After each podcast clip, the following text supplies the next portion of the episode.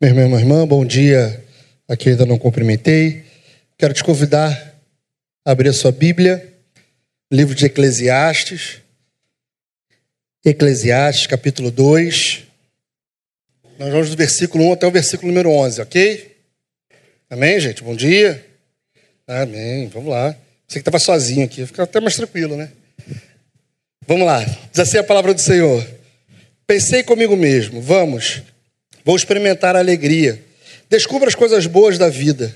Mas isso também se revelou inútil. Concluí que rir é loucura e a alegria de nada vale. Decidi me entregar ao vinho e à extravagância, mantendo, porém, a mente orientada pela sabedoria. Eu queria saber o que valesse a pena. Debaixo do céu, nos poucos dias da vida humana, Lancei-me grandes projetos, construí casas e plantei vinhas para mim. Fiz jardins e pomares e neles plantei todo tipo de árvore frutífera. Construí também reservatórios para regar os meus bosques verdejantes. Comprei escravos e escravos e tive escravos que nasceram da minha casa. Além disso, também também mais bo... Desculpa. Além disso, tive também mais boas e ovelhas do que todos que vieram antes de mim em Jerusalém. Ajuntei para mim prata e ouro, tesouro de reis e de províncias. Servi-me de cantores e cantoras e também de um harém, as delícias dos homens. Tornei-me mais famoso e poderoso do que todos que vieram em Jerusalém antes de mim, conservando comigo a minha sabedoria. Versículo 10. Não me neguei a nada que os meus olhos desejaram. Não me recusei a dar prazer algum ao meu coração. Na verdade, eu me alegrei em todo o meu trabalho, e esse foi a recompensa de todo o meu esforço. Contudo, quando avaliei o que as minhas mãos haviam feito e o trabalho que eu tinha me esforçado para realizar, percebi que tudo foi inútil. Foi correr atrás do vento, não há qualquer proveito no que fiz debaixo do sol. Fecha os nossos olhos e vamos mais uma vez orar, pedir a Deus que nos ilumine, que fale o nosso coração. Pai Santo, nós mais uma vez falamos com o Senhor agora e a nossa oração é pedindo ao Senhor que fale com cada um de nós, a partir do texto que lemos, que seja inspirado pelo Senhor, a fim de trazer paz e consolo à nossa alma, tranquilidade à nossa vida e alegria ao nosso coração. Pai querido, essa oração que nós fazemos em nome de Jesus, amém. Irmãos, Henry Ford Disse uma vez que você poderia ter o carro da qualquer cor que você, de qualquer cor que você quisesse, desde que essa cor fosse preta. Parece loucura, né? Você pode escolher qualquer cor, desde que essa cor seja preta. A gente vive num tempo onde as pessoas têm a necessidade de se sentirem exclusivas. A Fiat recentemente montou uma divisão dentro da fábrica para personalizar o carro que você vai comprar. Então você vai a uma agência, não estou fazendo propaganda, não estou ganhando nada com isso, mas você pode entrar numa agência e dizer a cor do, do estofado que você quer, a pintura que você quer, se você quer o retrovisor é, diferente de alguma outra coisa, porque nós estamos a cada dia desejando e necessitando mais e mais de coisas exclusivas de coisas que alimentem o nosso desejo e que dê a gente a sensação de que nós somos especiais. Eclesiastes é um livro de um velho, Salomão em idade avançada, que olha para a vida dele e diz o seguinte: Olha, eu trabalhei, eu tentei, eu fiz, eu me permiti todos os prazeres, e agora, ao final da minha caminhada, lá na frente da minha vida, eu olho para trás e percebo que tudo que eu fiz, nada valeu.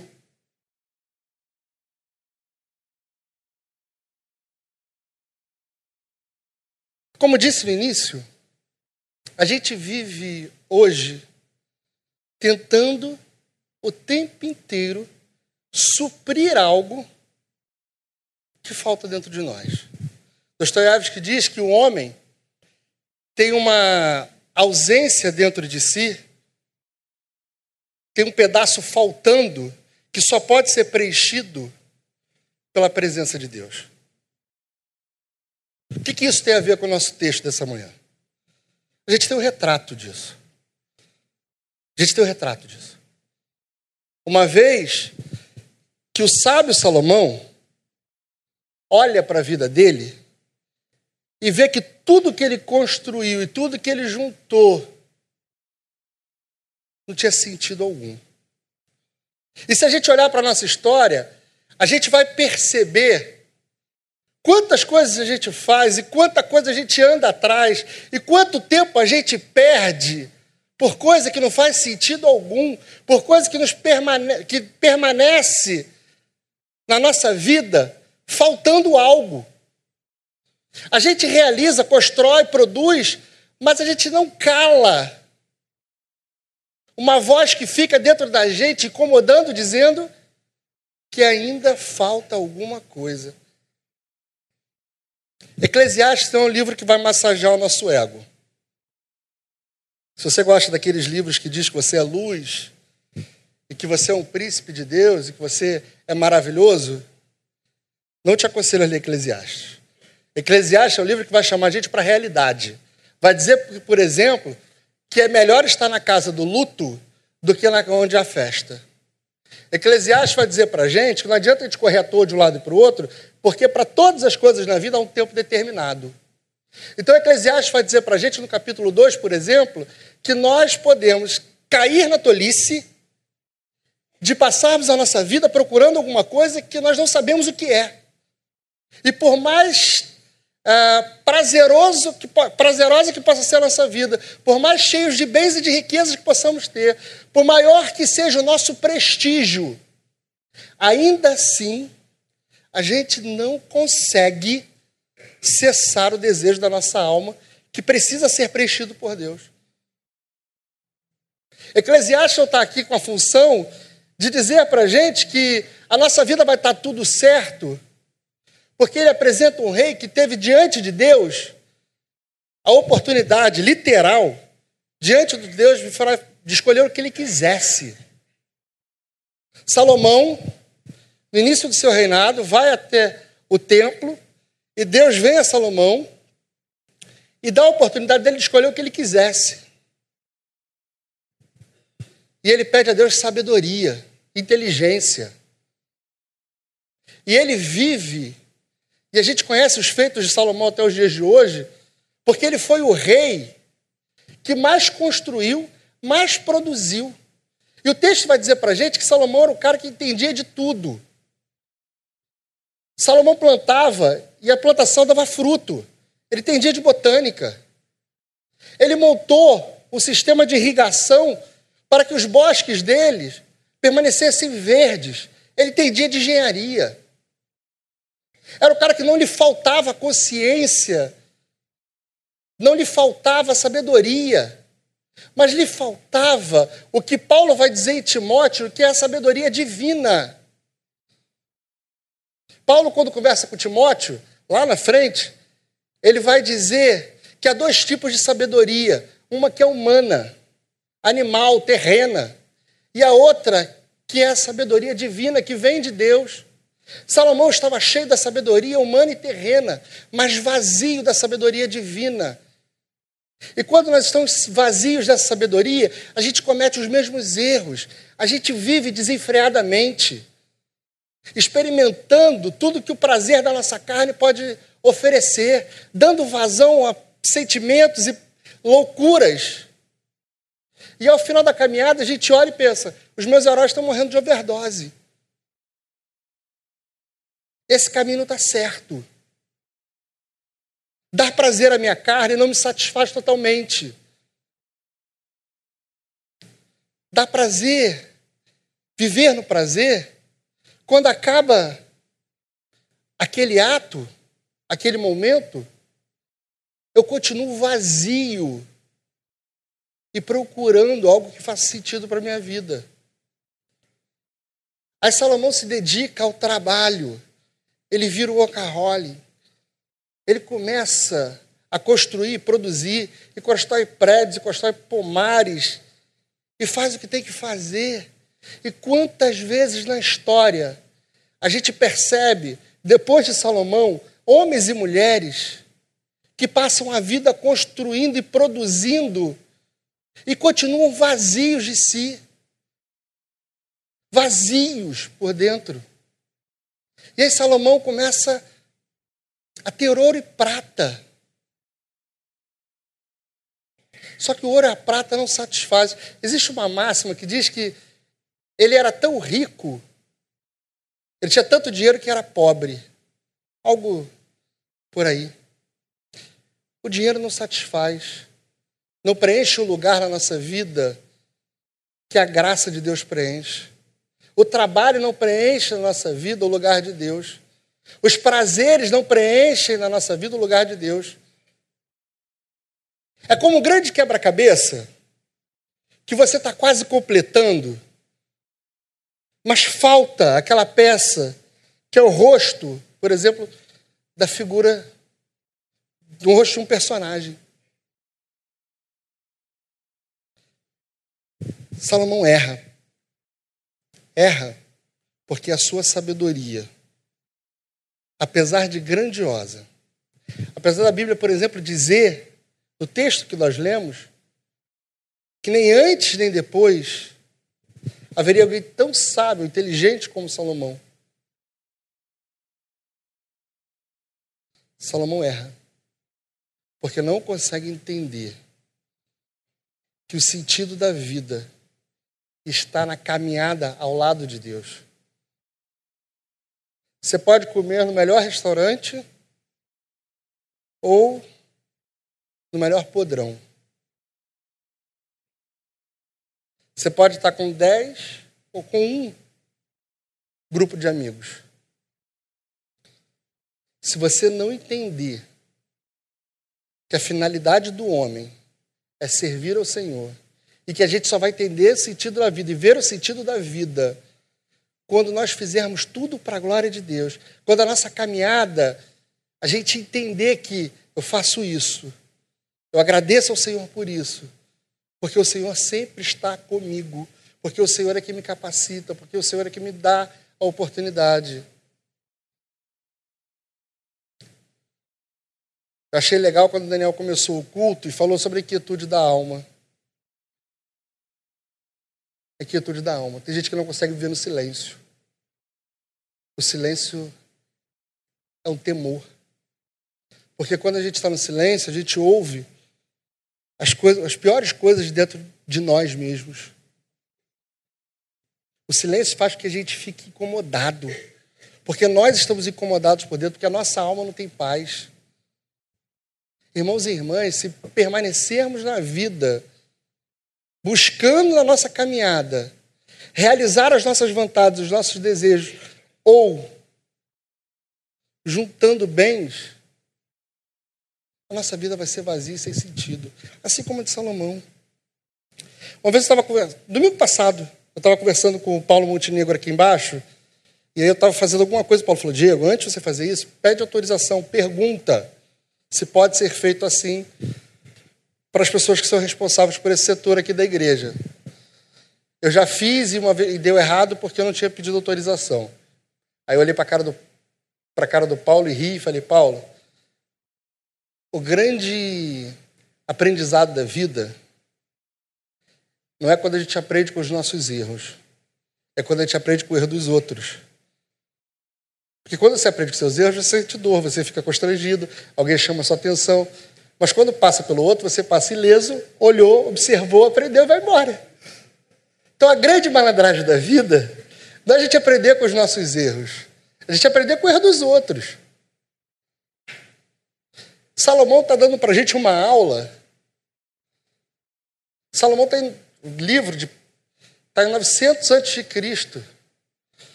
Foi escrito em 900 anos antes de Cristo. Está dando para a gente uma aula de como não fazer a, de como fazer a coisa corretamente e não permanecer no erro. O problema é que se nós dermos vazão ao nosso coração e sentido ao nosso coração e fazer igual Salomão, se você prestou atenção na leitura do texto, abre aí, por favor, de novo.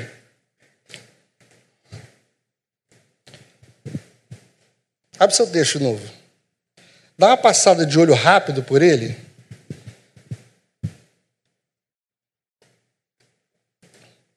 E você vai ver que o texto inteiro está escrito em primeira pessoa. Eu não me neguei, eu decidi, eu fiz, eu construí, eu produzi.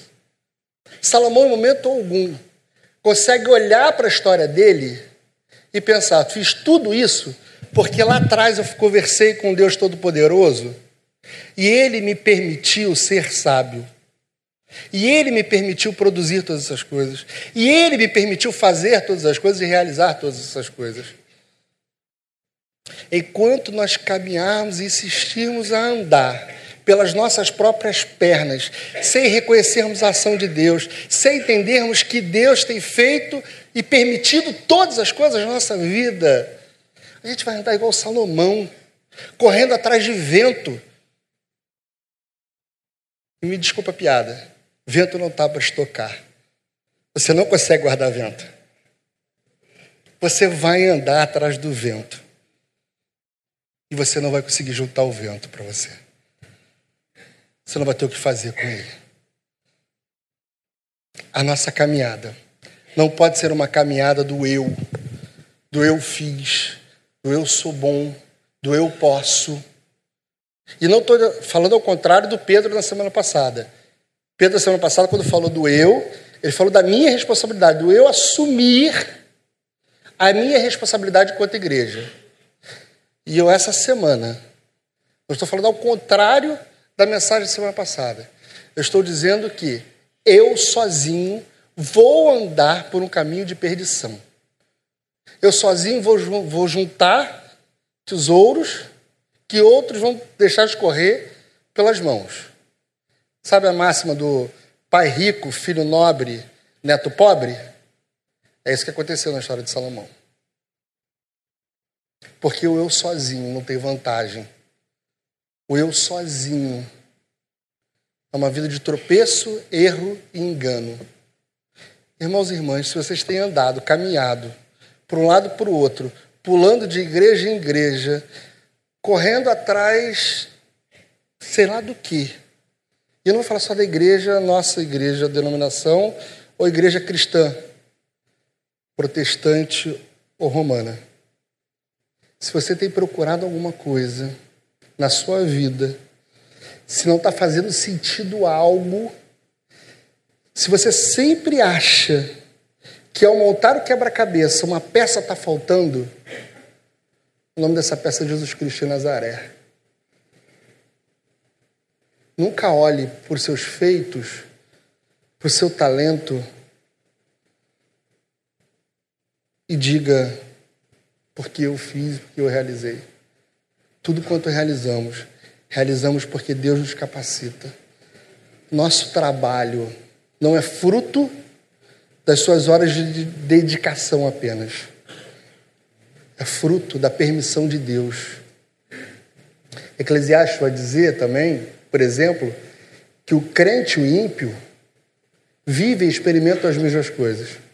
A diferença é que o crente tem um coração grato e a certeza de que tudo quanto faz, faz na direção do Senhor, guiado pelo Senhor, instruído e iluminado pelo Senhor. Nossa caminhada não pode ser uma caminhada solitária. Caminhada solitária é construída por erros e por vazios existenciais que não são preenchidos.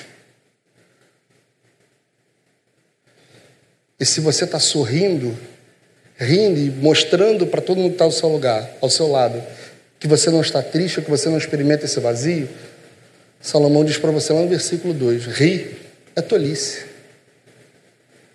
O vinho é tolice. Trabalho é tolice.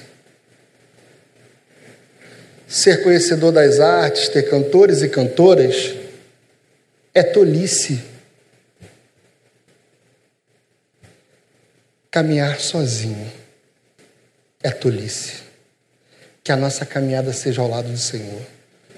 Errante ou não, pedindo direção a Deus. Vacilantes ou não, conduzidos pelo Senhor, mas nunca solitários. Insistir em andar sozinho. É chegar no final da sua caminhada olhar para trás e falar: fiz tanta coisa e não realizei nada. Sou tão rico que sou pobre por dentro. Meus filhos vão destruir. As gerações à frente destruirão tudo que eu fiz. Mas aqueles que caminham para o Senhor, esses não veem o que constrói destruídos, porque entendem que não construíram para si, mas fizeram para a glória de Deus. Quero te convidar a fechar seus olhos e a orar.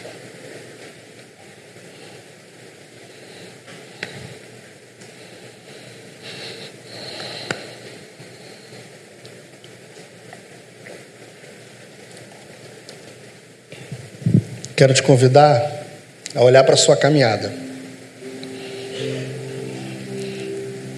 A olhar para você, para os seus feitos, para as suas realizações.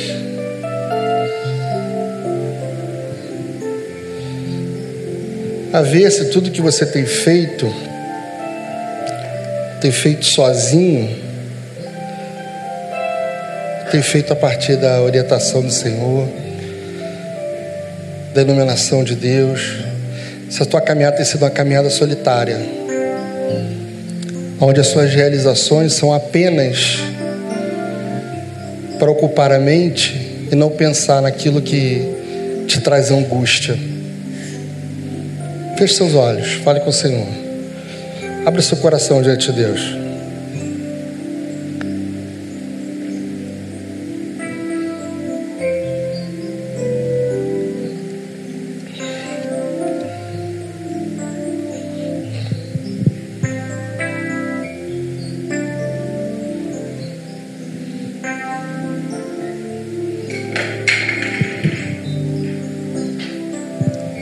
Pai querido, nós falamos com o Senhor mais uma vez essa manhã.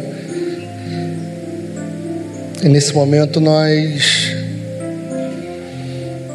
nos colocamos diante de Ti. Quantas vezes, apesar de estarmos engajados na Tua obra, apesar de estarmos buscando algum caminho que seja bom, nos percebemos vazios e sozinhos. A nossa inteligência não supre o lugar de Deus, o nosso trabalho não supre o lugar de Deus, os nossos bens não suprem o seu lugar, porque há dentro de nós um abismo que só pode ser tampado completamente a partir da tua graça, da tua misericórdia, a partir do teu amor, a partir da sabedoria que Paulo diz que é divina e não humana. Senhor, que essa manhã possamos aprender não com o nosso erro apenas, mas com a orientação de um ancião que no alto da sua vida percebe que tudo que fez foi vaidade, correr atrás do vento. Que a tua graça recaia sobre nós e que a nossa história seja diferente. Que a nossa caminhada seja uma caminhada de olharmos para trás e percebermos: até aqui o Senhor me ajudou, até aqui o Senhor me supriu, até aqui a misericórdia do Senhor veio sobre mim e por isso eu continuo a caminhar. Pai, muito obrigado por falar com cada um de nós e por nos lembrar que sozinhos não somos ninguém, somos poeira que o vento leva. Mas a partir de que a nossa história se encontra com, a, com os seus planos, se encontra com a tua graça, se encontra com a tua verdade, nós passamos a existir verdadeiramente. E não tememos o silêncio, não precisamos nos ocupar com coisas secundárias, e tudo quanto realizamos, realizamos para a glória do Senhor. Que a nossa vida seja assim. Em nome de Cristo Jesus. Amém e amém.